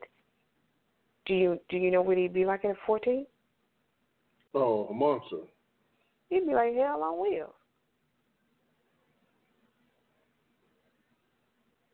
Hell on wheels. A monster. Because, Yeah. like you said, the the foundation wasn't there. Yeah, you think about the correction that we had to that we had to lay. You know, like the the, you know, it was, say for instance, when, um, you know, something something as simple as as making a bed. You know, think about if he didn't, if we didn't say, hey, make your bed when you get up and take care of your hygiene. You know what would happen every morning? He'd roll out of bed, throw his glasses on, and walk out the door and go to school. Mm. Bed ain't made, ain't never been made. You know, you you haven't brushed your teeth, haven't washed your face, you haven't done anything, and and he would be okay with that. You know, now because we because we've laid that foundation and we've instilled those values, you know, um, when he went with me the other morning helping me out, uh, he wouldn't get out the car. He said, I hadn't I hadn't washed my face and brushed my teeth. I just rode with you to make sure, you know, you're good. It wouldn't show itself. And that's because we did what? Laid the foundation. You know, we we, we did all the. Yeah, we did all the groundwork. We did all the we we cleaned out all the the trash. We we put down the the soil. We leveled the ground. We you know we framed it in. You know we we mixed the concrete. We poured the concrete. We smoothed the concrete. You know we did it all, and still doing it. You know that the the thing that that some people, you know, I don't want anyone to misconstrue or misunderstand it, that that's still not done. That foundation, man, that foundation, it, it goes on and on. Like you're never, you're never done because even at 18, when your child becomes an, an adult by law, mentally, at 18, they're probably still 16. Um, so you have to be able to recognize your children's mental capacity and still nurture them and lay more foundation or continue to smooth that, that foundation. Um, again, you know, it can go on up for as long as they live or as long as you live. Absolutely. I know it's a tad bit late. We're going to introduce Pastor to the line, and he's going to talk about this this foundation. Pastor. Yes, sir. How are you? Welcome. Thank you, sir. A little late tonight. Um, had an extended extended service, so so just got a chance to get on here. Um, I was just gonna listen and see what you guys are talking about. We're talking about how who's pouring the foundation in our our kids' life. Um, Hmm. that we we've talked about the influencers. We talked about teachers. We talked about society. We talked about um, no equality and uh, replace it with humanity. Uh, Yeah. We talked Yeah. about uh, the children and the parent power shift.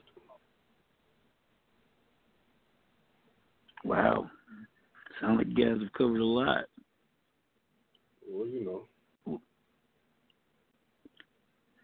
Well, as far as I'm concerned, um, we got to make sure that we um, are clear on, you know, the foundation itself. That foundation has to be, in my opinion, number one, God. Number two, love. Uh, you know, uh, it has to be that. So there's a difference between the foundation and the one that's pouring the foundation. And so as as a parent, as a father, I have a responsibility to pour that into my children, you know, and I do that, uh, you know, on not only um, based off of what I've been taught, but I, I need to pour it based off of who I am because I don't know if you've ever seen anybody pour, actually pour concrete, if you will, but you know, there's a form that is poured in. In other words, there's boundaries that they don't want the concrete to go outside of. And so we have to establish some boundaries for our children. And on the inside of that concrete, you know, underneath it, there's usually some gravel or some sand and I guess water, whatever they mix it with or whatever. That foundation has to be solid. It has to be rock solid. You can't raise up your children, you know, if you're the one pouring that foundation, you can't raise them up believing that money's going to answer everything or you know they're better than everybody else or they're worse than everybody else or uh you know teaching them hatred or prejudice or discrimination and things of that nature. You got to make sure that uh you know that foundation is set you know i mean that that that mold is set you know and once that mold is set um then uh you you make sure that those gravels are in there and then following that man they usually put some type of metal in there something to make it stand, something to make it strong, you know. And you know, with, with concrete, they use something called rebar, which is just metal. Rebar. You can't see it. You can't see it after it's done, but it's in there. And for us, when we pour that foundation, that what I call the rebar part, that's the truth. We got to put truth in them. We got to give them a truth that they can stand on forever that nobody is better than you, that you're just as good as everybody else, that you can become anything that you want to become, that if you work hard, that if you grind the right way, you know, your your possibilities are endless. That you are you are uh, uh, um, have a legacy in your family. That you are uh, the child of a king. That you are, you know, a king coming up. You know, um, when they introduce me at church, uh, church, I always tell them, you know, whether the uh, other pastor wants to say it or not, I'm uh, married to a queen. Uh, I'm the father of, of, of uh, three ki- three kings and one princess. And that's the way that I want to be introduced. Now, all of them don't do that, but you know, I poured that into my children. Now, do they always live like it? No, but I'm responsible for pouring that foundation. Now, when it comes to um, um, um, you know, there come a time with that concrete where you take the mold away, and once the mold is taken away, you know, uh, now you got it set. And so what happens is, you know, uh, once my children, I've got two kids that are out of the house now, and you know, I pray, and I've taught them, you know, you stay within the boundaries that I've set for you. You stay right here now. Don't don't don't go outside these boundaries. It works everywhere. You know, I don't care where you go, it works. But you got to make a decision to stay within it. So, you know, I do that. But now when I sent this last one off to college, uh, by the time he got to college, that foundation was already set. But now when he was in kindergarten, elementary school, you know, that's where I think a lot of times we make our mistake at. We send them to school and we want the teacher to pour the foundation. No, mm. what should happen is I've already poured the foundation, and now the teacher's pouring on top of the foundation that I poured. In other words, she she has a role in it. Don't get me wrong, but ultimately it's my uh, you know responsibility, and I need to know who the teacher is. I need to go to these meetings. I need to meet her. I need to know that you're concerned about my son. I need you to know who I am. I need you to know what me and my family is all about. You know, I don't want anybody connected to my children that I have not already checked out. Nobody. I don't care who they are. I, I need to know who the teacher is. I need to know who the dentist is. I need to know who the pediatrician is. I need to know, you know, even the mechanic that's gonna be working on my boys' cars. You know, uh, you know what? I know who you are. I met you for myself. I want to let you know. You know, ain't gonna be no games run. You know, so even though I poured the foundation, guess what? Now I have a responsibility to come back and check the foundation. Because if I don't, a crack can come in it. And if a crack mm-hmm. comes in it, then you know before you know it, somebody's gonna get sidetracked and and and and some damage is gonna be done. So I don't know where y'all been, but that's all I that's all I can throw at you right now because again, um, this is a, a very serious topic, man. The wrong person for your foundation, they add too much water to it, it ain't gonna hold. It's not mm-hmm. going to hold. And the Bible says that train up a child, you know, and when they're old, they won't depart from it. It didn't say that they won't, you know, um, you know, hard times won't come. It's, they'll they'll come back. They'll be okay. But we got to do our part, man. So um, I'll leave it right there. That's my that's my piece. You know, it's funny you mentioned that. My grandmother, she had to have surgery, and you know, she brought the doctor, the doctor, the family, and I asked the doctor. I said, "Now, where's the anesthesiologist?" He's like, "Huh?" I said, "Anesthesiologist, you know, the one to put her under." He said, "Oh, you want to meet him?" I said, "I do." And so he, he was like, "Okay, well, I'll send him over." He leaves. My grandmother like, "Why the hell you want to meet him?" I said, "Because I need to know who I'm gonna put to sleep if he don't wake you up." Yeah, I hear you. I do hear you. And she I started laughing. And the doctor started laughing. Well, the anesthesiologist kind of started laughing because I said it in front of him as well. And um, then they looked at me and they noticed that I wasn't laughing. Mm-hmm. And that's when that that you know the OS look came about his face. Mm-hmm. You know, I just need to know. So, to your point, I need to meet everybody. When my wife yes. is at the hospital, I, I'm I'm there too. I I need to know, and I got a good look at everybody. I'm not gonna keep poking on her. Y'all not gonna keep probing. Now y'all got one more chance, and we done with it. If y'all don't get it, y'all won't get it. Period. Mm-hmm.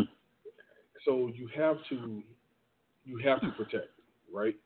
Mm-hmm. You got to set the foundation. You got to set the boundaries and the boundaries has to be clear cut. There are not going to be any blurred lines. It's going to be clear cut. That foundation, once you remove those two by 4s mm-hmm. That foundation is there. It goes to a steep. It goes out and it falls off like a cliff. Mm. That's that's clear. If you're when you're out of bounds, when you're off the porch, you're out of bounds. Yep. That's yes. Sir. Now, as far as the mixture and and and uh, and all this, I think everything is is vitally important to have a strong foundation. Like you said, you need the rebar, you need the grates, you need um, the cement, you need the rocks, you need the everything, including the two by four, if you're going to have a strong foundation. And that's what right. Love and that's where the morals, and that's where the word of God, and that's you know all this come into play. Right, right, right, and right. if you're if my son come to your house, he and he's only gonna come to your house to stay at your house if my standards or your standards are, are on the same level. Mm-hmm. My teachings and your teachings are the same level because I can't have him come to your house if right. you're going to be counterproductive. If I'm gonna say nah, he can't have sugar after five, and you like, well, we eat dinner at seven, and after that we got chocolate cake. Nah. Knowing you, you'd be like, well, you know, we about to have this cake, but your daddy said you can't eat after five, so sorry about your luck. Because I know how he is about them honey buns. That's it. That's it, man. That's it. But you know, to, to flip this thing a little bit, um, I have a daughter, and um, eventually, at some point, you know, some knucklehead is going to say she's cute. You know, he's going to want to come, you know, take her out, go to the prom or whatever, whatever, whatever. Uh, you know, but before she, you know, goes to this next level with this Joker, then guess what? I'm going, you know, I've already spent time with her, you know, and I'm still pouring into her. I'm still letting her know as age allows, you know, what this is about. I, you know, taken her and I've held her and said, okay, now, you know, you know, if a guy's holding your hand like this, if he hugs you, this this is how you allow guys to hold you, hug you. You you you you don't allow this. You don't allow that. I even told her, you know, okay, this is what I want you to understand. You let me know immediately if somebody touches you and it feels really bad or really good. Either one of them, let me know. If it makes you feel very uncomfortable and really bad, let me know. If it feels real good to you, you better let me know real quick you know. And so I'm not naive enough to think that she don't have hormones. You know, I I'm I'm right. I'm real with it. I hate to think about it, but real is just real. So I got a responsibility that the guy that she meets is not going to be the first guy she ever had to deal with. It's not the first time she's been taken out on a date. It's not the first gift she's ever been bought. You know, because when this Joker tried to take her to a restaurant, you know, her eyes ain't gonna be all shining like, oh my God, I have never been to a place like. Yes, you have. Yes, you have. Yes, you have. You're not gonna. You're not gonna say we're gonna take a flight. Uh, she's already been on one. You ain't giving her nothing that I had no. The only one thing you can give her that I can't give her, and we ain't gonna discuss what that is. But when it comes time for you to give her that, you would have already said I do, and already had my shotgun at the back of your head, saying you better not hurt her. That's a joke, folks. But at the same time, again, you got to pour that foundation, and you got to make sure, you know, that they got a picture that says this is what it's supposed to look like. And likewise with my boys, you know, when they got ready to go to the prom or whatever, I made my boys. I can't say made them. Told them that before you go and ask this girl to the prom or whatever, maybe y'all have discussed it, but I need you to man up and uh, ask this young girl's parents. Go to her father go to her father. And this dude came to me, man, almost in tears, and told me, he said, man, he said, I, I just want to shake your hand. I said, for what? He said, your son came to me and wanted to know if it was okay if I, uh, if he took my daughter to the prom. And uh, he said, man, I'm gonna tell you. He said, I prayed for a young man like that, and to this day, he still wants my son to marry his daughter. You know, and you know, this was just a prom from several years ago. But you know, the truth of the matter is, that's the foundation. I'm not mm-hmm. going to overstep my bounds. She still belongs to you, and I'm gonna I'm gonna get. If I want to use your car, I ask you. So why would you let me use your car and I don't have to ask you to to take your daughter out? Come on, man, that right. makes no sense to me. It makes no sense to me. So we've gotta we've gotta pour that proper foundation. So if you hear my children talk, and they're not talking, you know, like me. I'm not talking about, you know, how it sounds audibly, but you know, they're not talking with faith. They're not talking with confidence. if They're not talking with sense. You know, then then I have not done my job. I have not done what I'm supposed to do. So um my job is to work myself out of a job. My job is to raise them up to where uh, they can continue the legacy. They can go on and teach, you know, the next generation and the next generation. So, um, you know, and and every now and then they'll call and say, um, most time they call and say, hey, Pop, I need some, need your word on something. I'm like, what is it? And they'll throw something at me, and I'm like, okay, let's let's think this thing through because regardless to how old they get, you know, you can't replace wisdom, and that's some there's some roads that I've crossed that they haven't seen yet. And so even with that foundation, you know, I have to check it every now and then. I have to check it for cracks. I have to check it for damage. I have to check it for, you know, these little things. Something starts tries to grow up in it sometimes. You know, I have to check it. And if your foundation's messed up, This is another conversation for another day. You got to break that whole thing up and start over again. And you don't want that to happen. Yeah, yeah. So I'm sure I done wrecked everything y'all talked about tonight, but but it is. No, actually, is, as you, you came in and, and kind of reiterated and confirmed what we were just saying. So that's you know that's the standard. That's what you do. But when it comes to to these these foundations, like you said, you know, with with baby girl, you make sure that the the wife mentioned earlier, as far as the hero, the example, mm-hmm. everything is in house. It's not Yes. something they see on television. It's not something that they read in a comic book. He's in house, you Mhm. know. So if you go to to mold her into a wife, you know, you got to teach her. That's right. You got to teach her. That's right. And the same thing is what you did with the boys when they were asking, you know, they went to the lady's father. Hell, I did that to my wife. That's what's up. the sister came to the wedding Mhm. insisted. That's what's up. So we're gonna maintain these standards.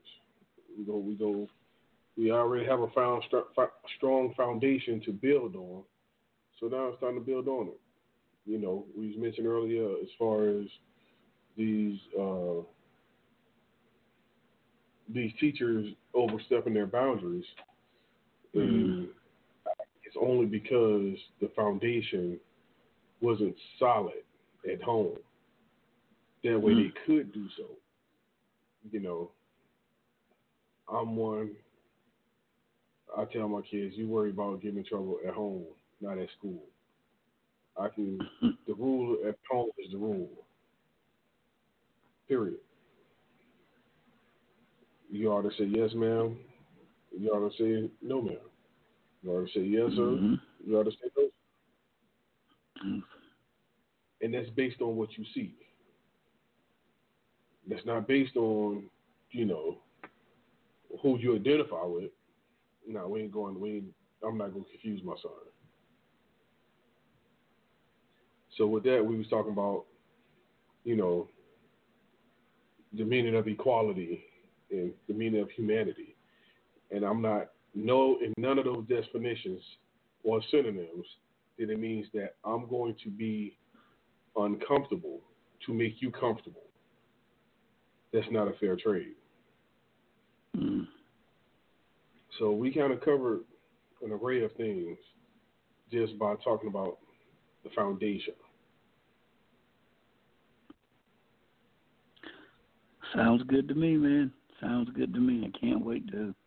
Um, I'm gonna make an attempt to go back and listen to it um, again. So uh, can't wait, man, to hear uh, the input.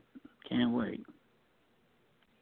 It's man, it's we got to just remember who we are, man. Period, and and not let society tell us who we are. The parents, Mhm. God has, He's assigned it. He's assigned what we are, male or female, and, and the parents build on that. You know, we was talking about, you know, it's kind of like the hose. You know, God is the source. He's the He's the He's the water that's going to the spigot. The family, Mhm. the parents are the ones who control the spigot. Mhm. and as as let's say the one the father controls the spigot, the mother controls the nozzle. That way we control where the water goes, where the water flows. If we Right. don't, it's just going to go every which direction, and that's not what you want because it's counterproductive. Yeah, you're gonna waste water. You're to waste water, You're gonna So- waste water. and the grass isn't greener on the other side. It's just a hot water bill. That's all. That's all it is. Oh man. But that's that's that's what it's about. So Yeah, I mean, we got to do it. No doubt about it. It It's our uh, responsibility, and um, for me personally, I, I think it should be our honor also. You know, it should be an honor to do that, to know that I'm shaping. You know, I'm raising up. Um, you know, future husbands. You know, I'm raising them up to uh, to to treat their wives like queens. I'm raising them up to be the man of their house, to make sure that they protect, to make sure that they provide, to make sure that you know they are who they're supposed to be. And you know, my boys, my girl, my their wives will never have to worry about them doing simple things like letting the toilet seat down. you know, because they've gotten their uh, share of lashings, if you will, for leaving them up even now. Even the little things, you know, the little things like that, it can make a difference, man. It can make a difference. It can, it can make all the difference in the world. You know, um, uh, you know, surprising that wife every now and then, getting her, you know, something within means or whatever. You know, spending some time with it. They know that that's that's mandatory, and that time will come. In other words, it's been put in them. That's part of their that's part of their their foundation. And you know, now it's up to them to use it, but it's in there. It's in there. So I'm gonna tell you, uh, I'm gonna tell you what you got to teach them kids. Man, I told you, you got to also tell them, man. Only time you leave the toilet seat up is at night when she make you mad. you leave it up at night, so when they go to sit on it, it's porcelain. She gonna cut you out, but you gonna feel better. You gonna feel better. See, see, that's why you handle the street part, and I handle the pulpit part. Cause that's why. That's why we. That's why we have to keep this thing safe because you'll do that. Because my wife will come back with her wet butt and put it right on me, and I ain't trying to. I ain't trying to feel all that stuff. oh my like God, said, man. they sit down on that cold porcelain, man. They yes, sir. They'll know what they did. No they doubt. remember what they did wrong. I guarantee you that, man. But yeah, I do. I do hope you know your wife is on this line.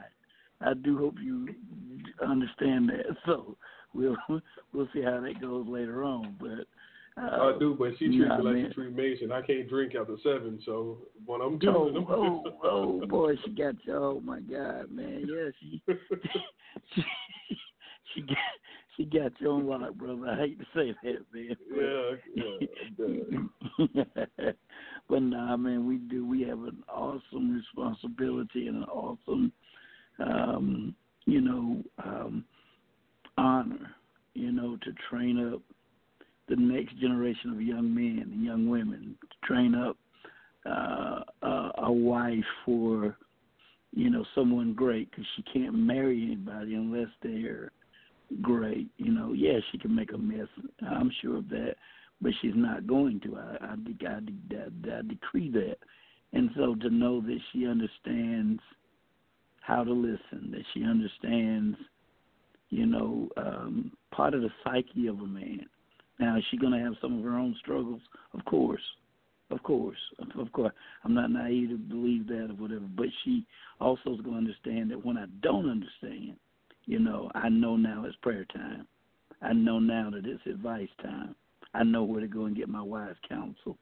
So we try to cover as much as we can, man. Um, you know, uh, it's like when I was coaching little league baseball, man. You know, I um, just one day realize, you know, some of these same kids possibly could end up playing pro baseball, possibly. Most of them won't, but some of them could. So guess what?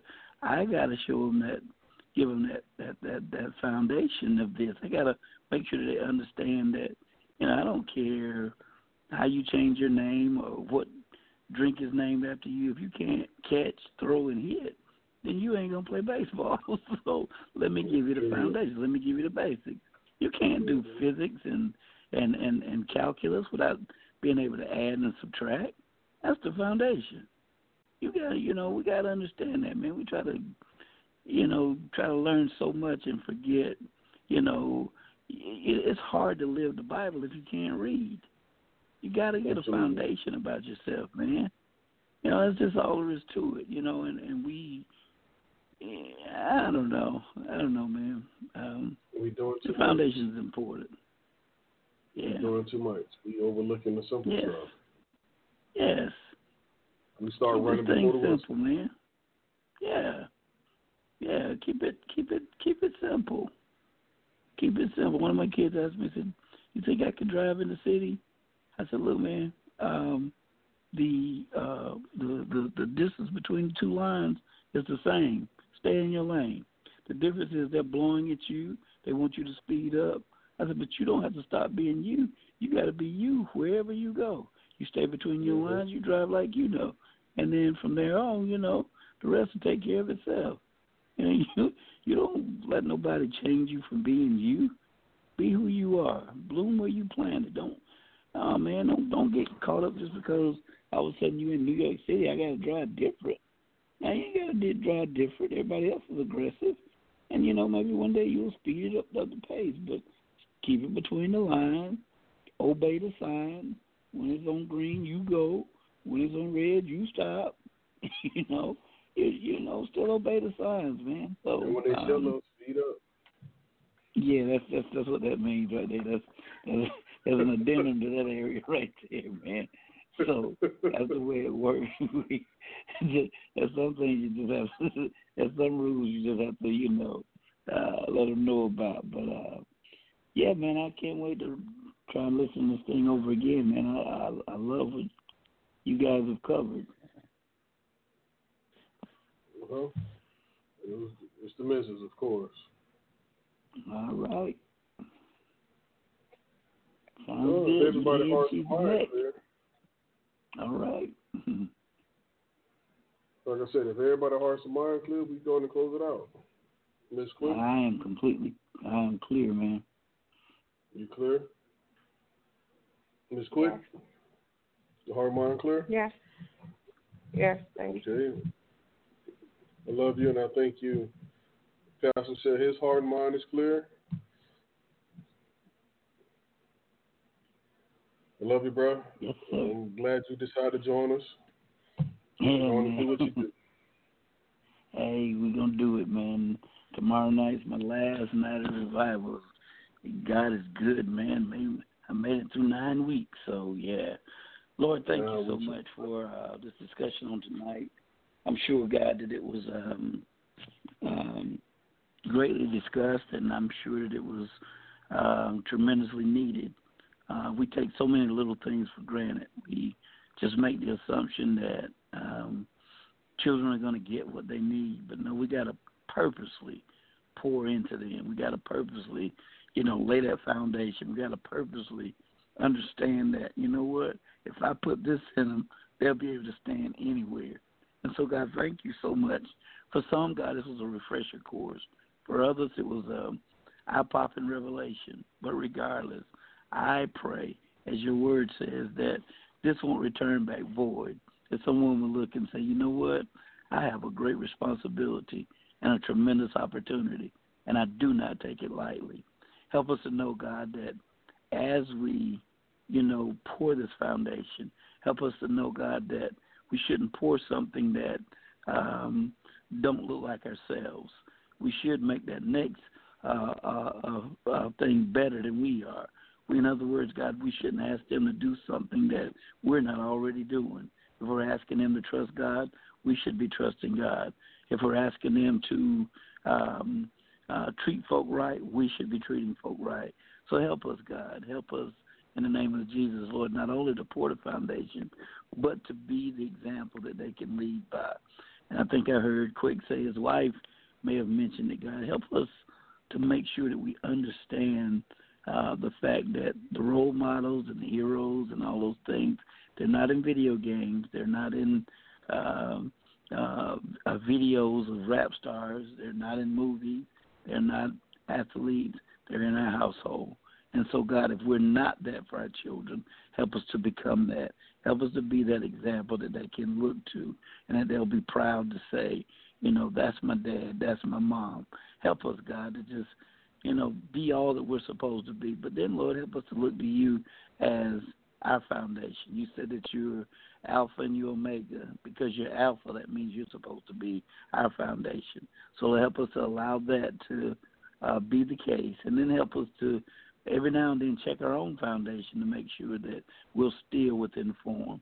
Now, God bless this line, bless this this this ministry, bless this blog talk, God, to be all you've ordained for it to be. We may not always agree, but as long as you get glory out of it, as long as the people get the benefit, that's all that matters. So thank you so much for another successful night, and I pray that somebody was blessed. If that's the case, God, then um, uh, we have fulfilled our calling. So keep us until Thursday night. Take care of Quick, his wife. Take care of the entire ministry, Lord. Bless those that are on this line. In Jesus' name we pray. Amen. Amen. Mm, amen. Well, that concludes my only theme that I want to leave y'all with is be careful who's pouring into your children's foundation. Make sure they line up with what you are teaching. Because if not, you're going to confuse the children. We all know that God is not in the midst of confusion. So this is from the streets to the pulpit until Thursday, 9 p.m. Eastern Standard Time. Love one another, love God, respect all, and until then, peace.